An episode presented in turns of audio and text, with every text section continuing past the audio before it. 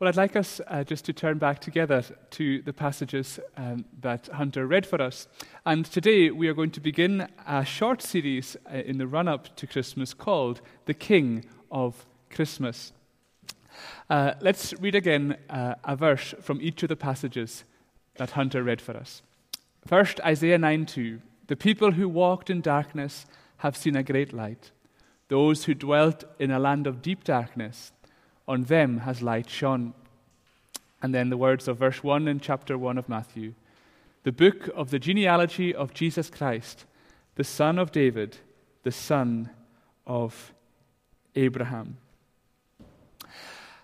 Matthew chapter 1 is one of several places in the Bible where we find a genealogy, a long list of names in a family. And I guess if we're honest, this is perhaps one of the places of the Bible where we can be very tempted to just skip ahead. A strange list of names, many of whom we know very little about, can seem unlikely to have much for us today. Is there anything in that genealogy that's going to help you or me today or in the week ahead? Well, I want us to have a look together and see what we can see. Our title, as you can see, is The Promised King. And rather than having sermon headings as such, we're just going to look at some of the names that appear in this genealogy. If we do stop to see a genealogy, it can be quite an overwhelming thing to look at. You can see in the screen there's just loads and loads of names. Our instinctive approach to something like this can be to see it as something quite impressive.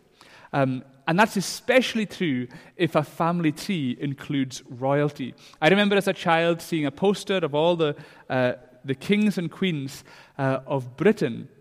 And looking at that poster, it looked like a list of strong, successful, and important people. And even in a non-royal family, when we look back at family trees, often our attention is drawn to the impressive or the successful figures in any family's history. And our first impression of this genealogy of Jesus could very easily be exactly the same, because if you look at the big list there that Matthew's got, there's many of the prominent names from the Old Testament. And a key part of this genealogy is that it gives us the royal line descending from David. So at first glance, it all looks pretty impressive. But if you look at a family tree in more detail, you'll see that the actual reality of the lives of the people listed is not necessarily as impressive as our first impressions might conclude. And that's true even of the royal family in our own nation. If you go back through history, you'll see stories of heartbreak, misery, and failure in the lives of kings and queens who've ruled our country. And exactly the same is true in this genealogy in Matthew chapter 1. If we think about the lives that these people actually had, we'll see that for most of them, things were difficult. And Isaiah describes that very powerfully when he speaks about the Old Testament community as those who walked in darkness and who dwelled in a land of deep darkness. So we might come to this genealogy and think, wow, what an impressive heritage Jesus has. The truth is, this is a family line with a dark and difficult past. Now, to help us see that, I want to just pick four names out of this genealogy to look at more closely. There's actually lots that we could look at in this genealogy. One of the things that's particularly interesting is the mention of women. But what I want to do is actually just pick out four of the men, and I'm going to go for some of the slightly not so obvious ones. So I have picked, slightly randomly, Hezron, Rehoboam, Abihud, and Mathan. So Hezron, he's probably 3 or 4 generations after Jacob. So that means he comes probably in between the book of Genesis and Exodus. Now, just to note that in genealogies like this in the Bible, it's not uncommon for them to skip out generations. So being the father of someone doesn't necessarily refer to immediate offspring. It can also refer to being someone being the descendant of someone else. And you see that actually in verse 1 of Matthew, where it says that Jesus is the son of David and the son of Abraham, obviously in the sense of being a descendant. So Hezron, probably 3 or 4 generations after Jacob, so that's roughly kind of 1600, 1700 BC-ish, okay? Rehoboam, he was king after Solomon, and so that was around 920 BC. His reign was 931 to 913. Abihud, he is a little bit further on, probably around 450 BC-ish. Again, we don't know exactly, but he comes after the Jews have returned from exile in Babylon. And that means he's more or less at the end of the Old Testament, pretty much at the kind of conclusion of the Old Testament era. And then we have Mathan, who comes just a generation or two or three generations before Joseph. He may have been his father, he may have been his grandfather, he may have been his great-grandfather. We can't be sure. He probably lived around 100 BC, maybe a wee bit before. The key thing is that he lived in the bit between the Old Testament and the New Testament, what we call the intertestamental period. Now, I don't know very much about any of these four, except Rehoboam we know a little bit about, from the book of Kings and Chronicles. However, we do know quite a bit about the days in which they lived. And the knowledge of the periods in which these people lived can help us build up a picture of what their lives were like. And to try and kind of bring us into their lives a wee bit for these, not just to be kind of names that just seem a million miles away, I thought we could interview them to find out more about them. So we're going to interview them, in inverted commas, and we're going to ask them 2 questions. Where do you live, and what's it like? So let's start with Hezron. Where do you live, and what's it like? I live in Egypt. That's not where I'm originally from. My family are from north of here, where the Canaanites live. That's our home, but we had to leave because of famine. We all came to Egypt as a family because my great-great-uncle Joseph was high up in the government here. He did an amazing job. He had planned for the famine, and that meant there was enough food here. He was also really good to our family because he gave us an area to settle in called Goshen. It was amazing how it all worked out. But it's not like that now. Joseph died long ago, and since then a new king has come, and he's got no word of what Joseph did. He started treating us differently. None of us are getting good jobs, and he seems to be treating us Israelites very differently from how he treats the Egyptians. There are loads of us now, and I sometimes think he sees us as a threat. It's getting harder and harder to make a living. We are not being treated fairly. I'm not sure, but the way things are going, if we stay here in Egypt, I worry that we might end up as slaves. Trouble is, we have no king, we have no one to lead us, and we have nowhere else to go. Interview number 2 is with Rehoboam. Where do you live, and what's it like? I live in Jerusalem, the capital of Israel. Well, actually, it's not the capital of Israel anymore. It used to be the capital of Israel. Now it's just the capital of the southern half of Israel, which we call Judah. When I became king, I made a big mistake. I wanted to prove that I was as wise as my father Solomon.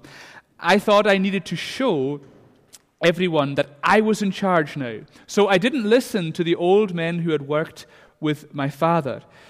The people were wanting to reduce their workloads. I thought that now that I was king, I would cement my authority. So I did the opposite. I pushed them even harder. But it was a huge mistake. There was a massive rebellion led by a guy called Jeroboam, and it divided the whole country. So now there's 2 kingdoms. I'm still king here in the south, but our kingdom is small and weak. Most of the tribes went with Jeroboam. When my father Solomon died, we were a strong, prosperous nation. In fact, I remember the Queen of Sheba coming all the way to see how amazing it was. But now it is not like that. I am supposed to be the king, but I'm the guy who broke the kingdom. I don't know if it will ever be reunited. My father Solomon was a good king, and his father David was the very best. I don't think we'll ever have a king like that again. Interview number 3 is with Abihud. Where do you live and what's it like? I live in Jerusalem. Well, if you can call it Jerusalem.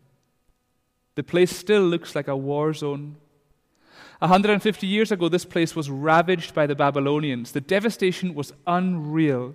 My parents and grandparents were taken as exiles to Babylon. We've come back, and there's been a huge effort to try and restore the city. Nehemiah and Ezra did an incredible job of rebuilding the walls and the temple, and my own family were helping as well. So things are better now, and the city doesn't look as bad as it did.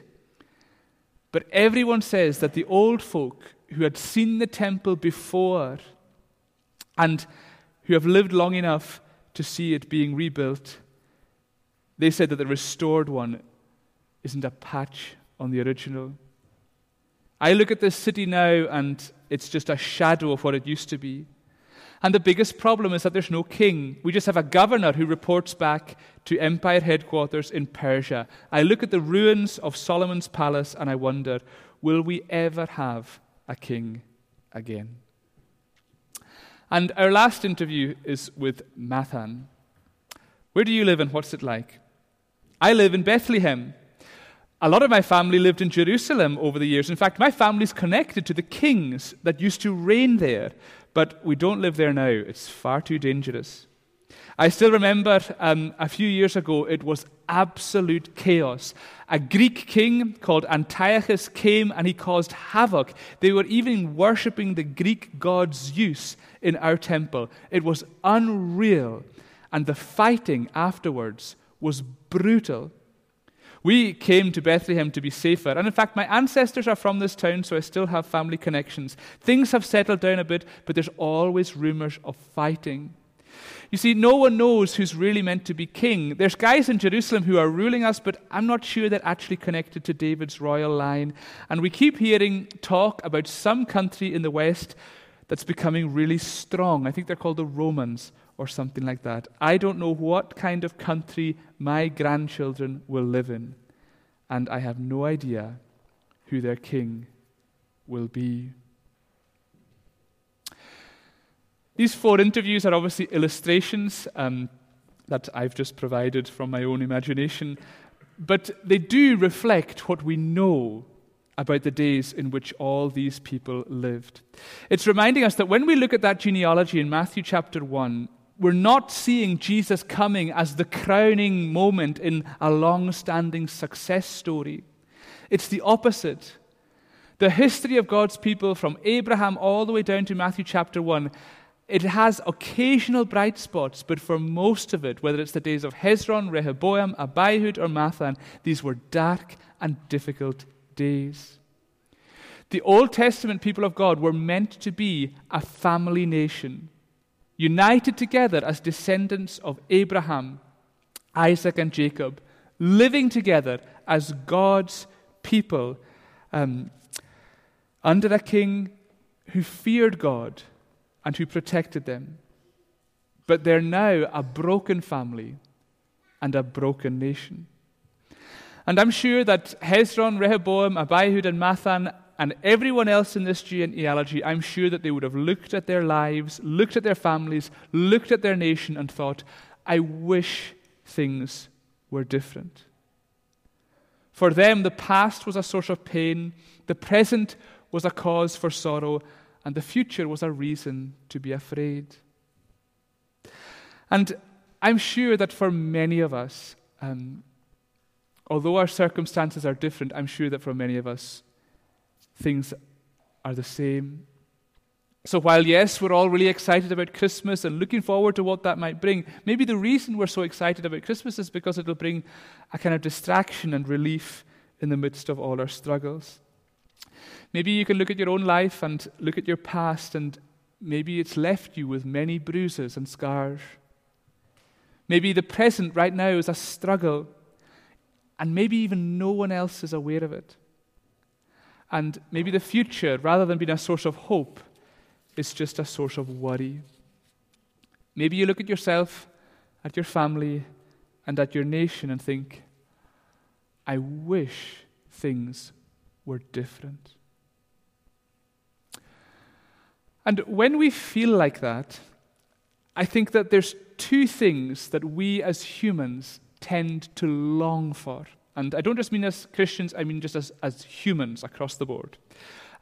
We long for people to lead us, and we long for people to listen to us.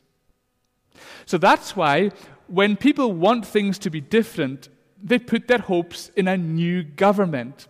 For Abihud and Rehoboam, that would have been a new king. For us, it's not a king or a queen, it's a government.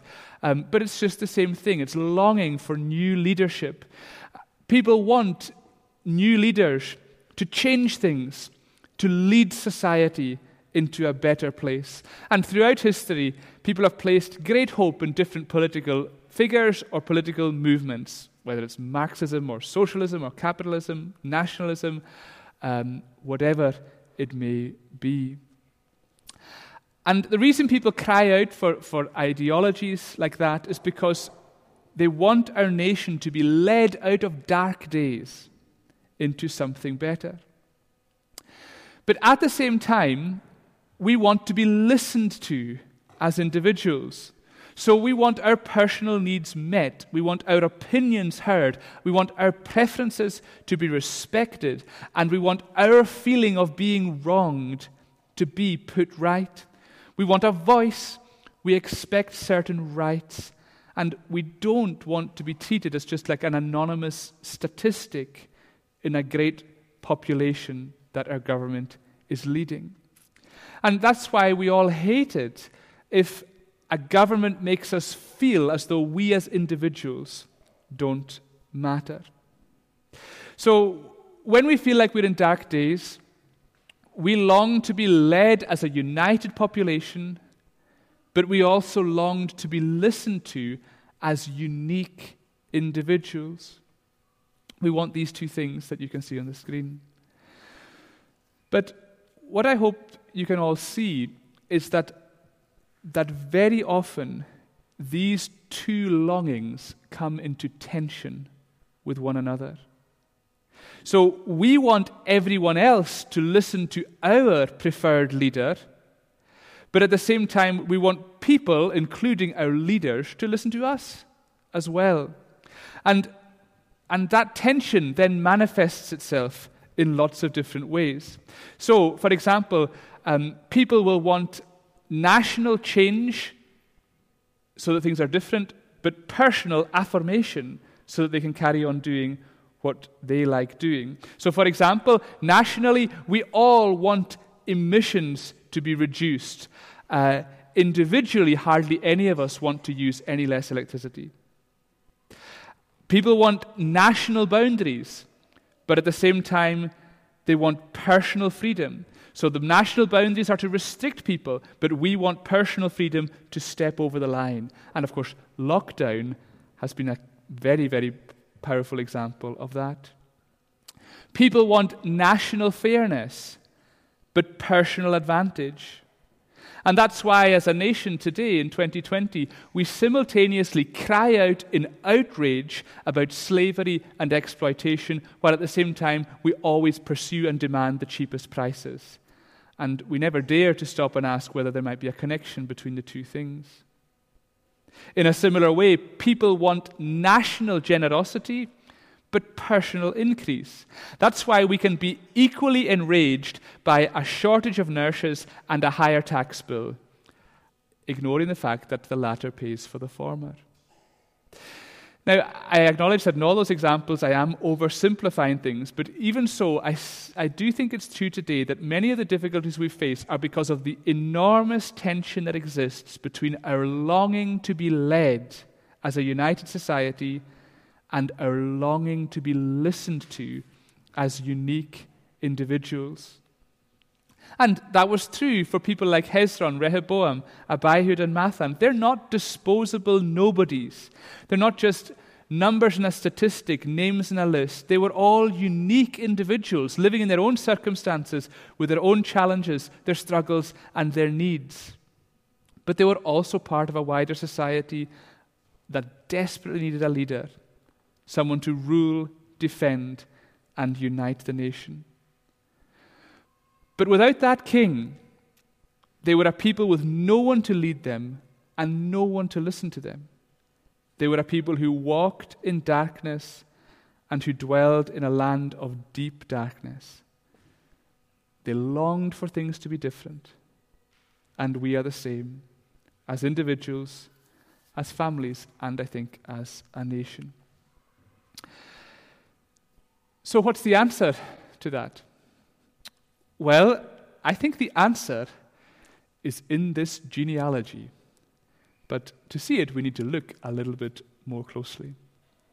So if we look again at Matthew 1, we'll see that although there's many, many names mentioned prior to Jesus, there are two that are most important: Abraham and David. And we know that they are most important because Matthew highlights them in verse 1. The book of the genealogy of Jesus Christ, the son of David, the son of Abraham. For Matthew, the key point he's making in this genealogy is that Jesus is connected to David and he's connected to Abraham. Now, why is that so important? Well, Abraham and David are key figures in the Old Testament, and their lives mark crucial moments in the outworking of God's great plan of salvation. This is where it's helpful to think about the Bible as a whole. And when we think about the Bible as a whole, really it's all about humanity's relationship with God. That relationship was established at the beginning when humanity was created. That relationship was broken when we sinned and rebelled against God. All that happens in the first 3 chapters of Genesis. And the rest of the whole Bible is about how God responds to this and reveals his plan to save us and restore us into a relationship with him. Now, to describe that relationship, that concept of relationship, the Bible uses a key word, and that word is the word covenant. It's really what the Bible is all about. And it's referring to a committed, serious, deep, lasting relationship. The Old Covenant, or the Old Testament, as we tend to call it, is showing us bit by bit how this relationship is being restored. It's a bit like a series of foundation stones being set out. That line, that arrow there that you can see for the Old Covenant, it's like bit by bit setting out stones for how God is going to restore this relationship, each one being pieced together as a shadow pointing forward to the New Covenant, or the New Testament as we tend to call it, where God's ultimate plan to restore a relationship is accomplished and revealed through Jesus Christ. In the Old Testament, Abraham and David are two of these big covenant foundation stone moments. God came to them, and he makes a covenant with both of them, each of which reveals a key aspect of God's plan to save us. With Abraham, the key word is family. God comes to Abraham with the covenant promise that he'll have a family, and he did. In fact, the whole nation of Israel are descendants from him, and their whole society was structured around their tribal connections within that family. But on top of that promise of a family nation in Israel is the promise God gives to Abraham that one day all of the world's families will be blessed through Abraham's. So for Abraham, key word is family. For David, the key word is kingdom. God comes to David with the covenant promises that his family, his descendants, will be the ruling dynasty in Israel. But again, on top of that, God promises that one day, one of David's descendants will be a king who reigns forever. So whenever you see Abraham, I want you to think family. Whenever you see David, I want you to think of the word kingdom. Both of these are key parts of God's covenant plan to restore us into a relationship with him. All of that means that when Matthew highlights these two names, Abraham and David, he's telling us that Jesus is coming to fulfill the covenant promises made to these men. In other words, Jesus is part of the family line going back to Abraham, and he's part of the family line going back to David. That means that Matthew is telling us two crucial things about Jesus. He's telling us that he is family and he is king. That means that for Hezron, Rehoboam, Abihud, Mathan, everyone else in this genealogy, everyone connected to the family nation, full of unique individuals who've walked in darkness and dwelt in a land of darkness and who desperately need a king to lead their family, for them a brighter future has come. And it's described so beautifully by Isaiah when he says, the people who walked in darkness have seen a great light, and those who dwell in a land of deep darkness, on them a light has shone.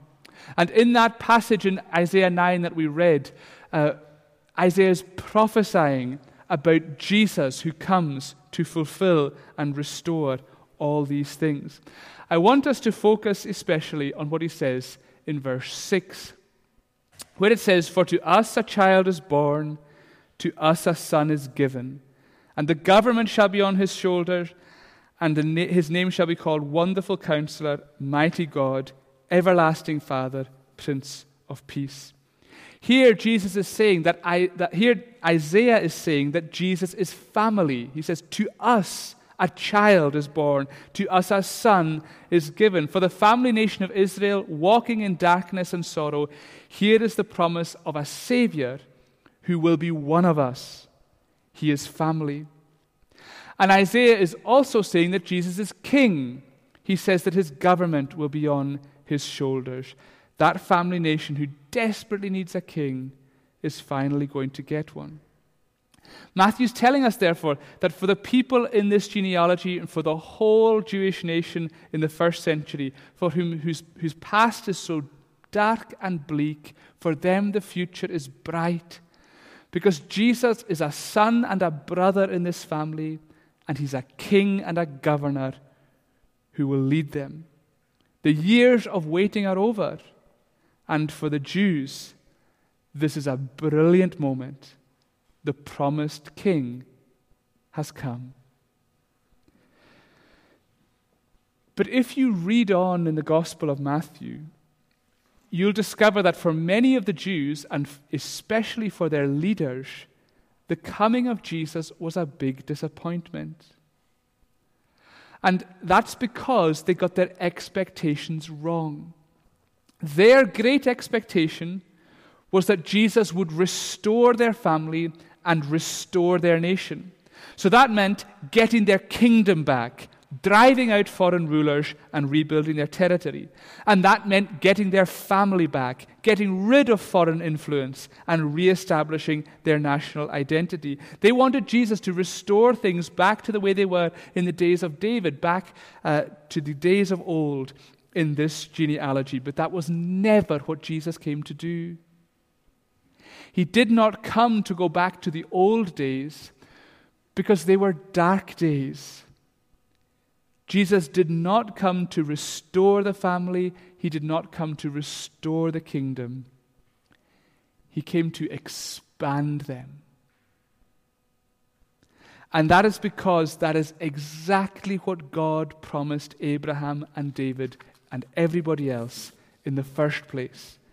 The goal for the covenant family promise with Abraham is not just for his family nation, it was for all nations and all families. Jesus has come to call everyone into his family, and we are united together in him as brothers and sisters. And the goal for the covenant kingdom promise to David is not for Jesus to reclaim a throne in Jerusalem. It's that Jesus would reign over everything as King of Kings, as ruler of every square inch of the universe. The bright future that's come in Jesus is not just for the people in this genealogy. It is for everyone. Jesus has come to be king over all. He's building a family that stretches across the nations. He's not come to restore this family nation or this kingdom. He's come to expand it. But the key thing I want us to see is that the fact that Jesus is family and the fact that Jesus is king means that he will do two things for you that no one else can. He will lead you and he will listen to you. So in other words, he is able to govern, guide, and lead a united body of people that no one can number, and he can show us all a better way to live. And yet at the same time, he will never forget that you are a unique individual, and he will never stop listening to you. How do we know that? Well, we know it because of how Isaiah describes him. He says his name shall be called Wonderful Counselor, Mighty God, Everlasting Father, Prince of Peace. Jesus is the Wonderful Counselor. That means he's got the sense to know how to lead well. And you see that so clearly if you read through the rest of Matthew. You see that he shows us all a far better way to live that is countercultural to all the darkness that we see in society around us. It also means that he's able to guide you as an individual. He's always able to meet you where you are. He will never abandon you. He will always listen when you pour out your heart to him. Jesus is also Mighty God. That means that he doesn't have the strength and resources of a powerful emperor. He has the strength and resources of God Almighty. But what does he use that strength for? He uses it to protect you. That's why he's able to say to you, no one, absolutely no one can snatch you out of his hand. Jesus is also Everlasting Father. Now that might sound confusing because usually we refer to God the Father and Jesus as Son, and that's absolutely true. But I do think it's the case that the whole of verse 6 is referring to Jesus. And the term Everlasting Father here is being used in the sense of a king being father over his nation, which is a phrase that you do see in the Old Testament. And I think that the truth that that image is presenting to us is the fact that Jesus is compassionate and that he cares about his people, and that compassion will never end. And Jesus is the Prince of Peace. In a world where so many societies are in conflict, where so many individuals are in distress, Jesus has come to give us peace. Peace with one another and peace with ourselves. Jesus has not come to restore one particular family to a position of territorial or political dominance in a small region of the world. He's come to expand that family and that kingdom and to transform it from a crushed family, dwarfed among the nations, into a church family stretching across all nations. That means that we can all be part of this family and we can all be citizens of his kingdom. And this fact that Jesus is family and the fact that he's king, it means that two amazing things are true. The first is that we can be united together as part of something better. So that craving that we all have for a fairer society, for a kinder community, for loving friendships, for warmth and generosity and justice and goodness, that is the kingdom society that Jesus is calling us to be. And that's what the church is meant to be like. And if the church fails to be like that, it's because we've stopped following Jesus' leadership. Jesus is calling us all to be part of something better, something beautiful, something that we all long for. And this is where we see the tragic reality of present-day politics, where people are pouring their hope into people to give them something better, and they can never deliver it. But Jesus can. And in him we can be united together as part of something better. But the second thing is that as we are united together under his leadership, at the same time, you will never, ever stop being unique to Jesus. Because to him, you're never just a citizen. You're never just a number in a population or just an unknown name in a genealogy. To him, you are family. You are his precious sister or brother who he loves, who he knows, who he died for, and who he will never stop listening to. That means that if you are a Christian, or if you become one, that means that you are part of something special, and it means that you are someone special. Jesus is the promised king. He is the perfect brother. That means that he is ruling the universe, and at the very same time, he's holding your hand, and he'll never let go. And if you're a Christian, I hope that shows you three things.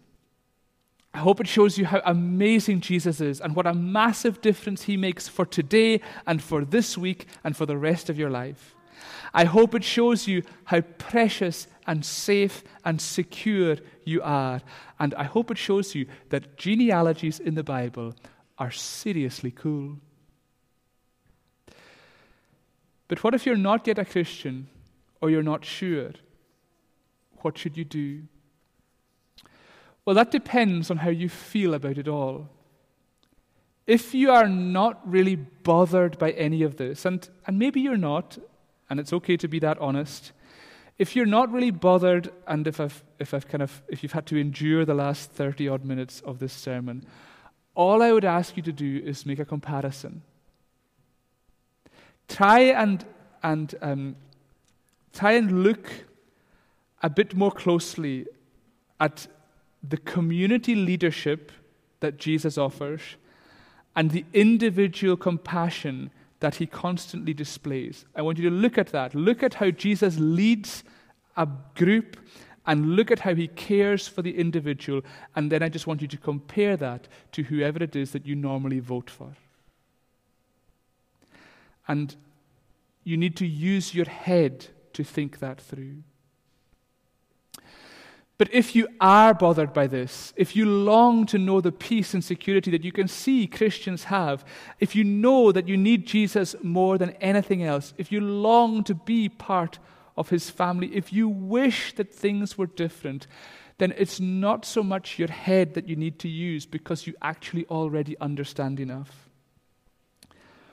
What you need to use is your heart.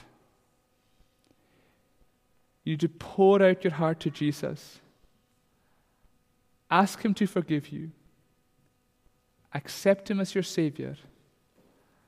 And just start following him. And he will do the rest. Amen. Let us pray.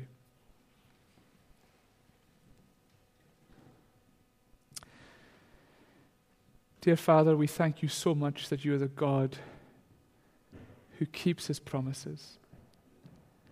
And we acknowledge that we desperately need leadership to show us all how we can live together as a community and how things can be made better. But we also desperately need your care for each of us as individuals. And so we just thank you so much that Jesus is able to do both of these things and that he's able to do them perfectly. The perfect king, the perfect brother, our amazing Savior. We thank you so much for everything you've done for us. Amen.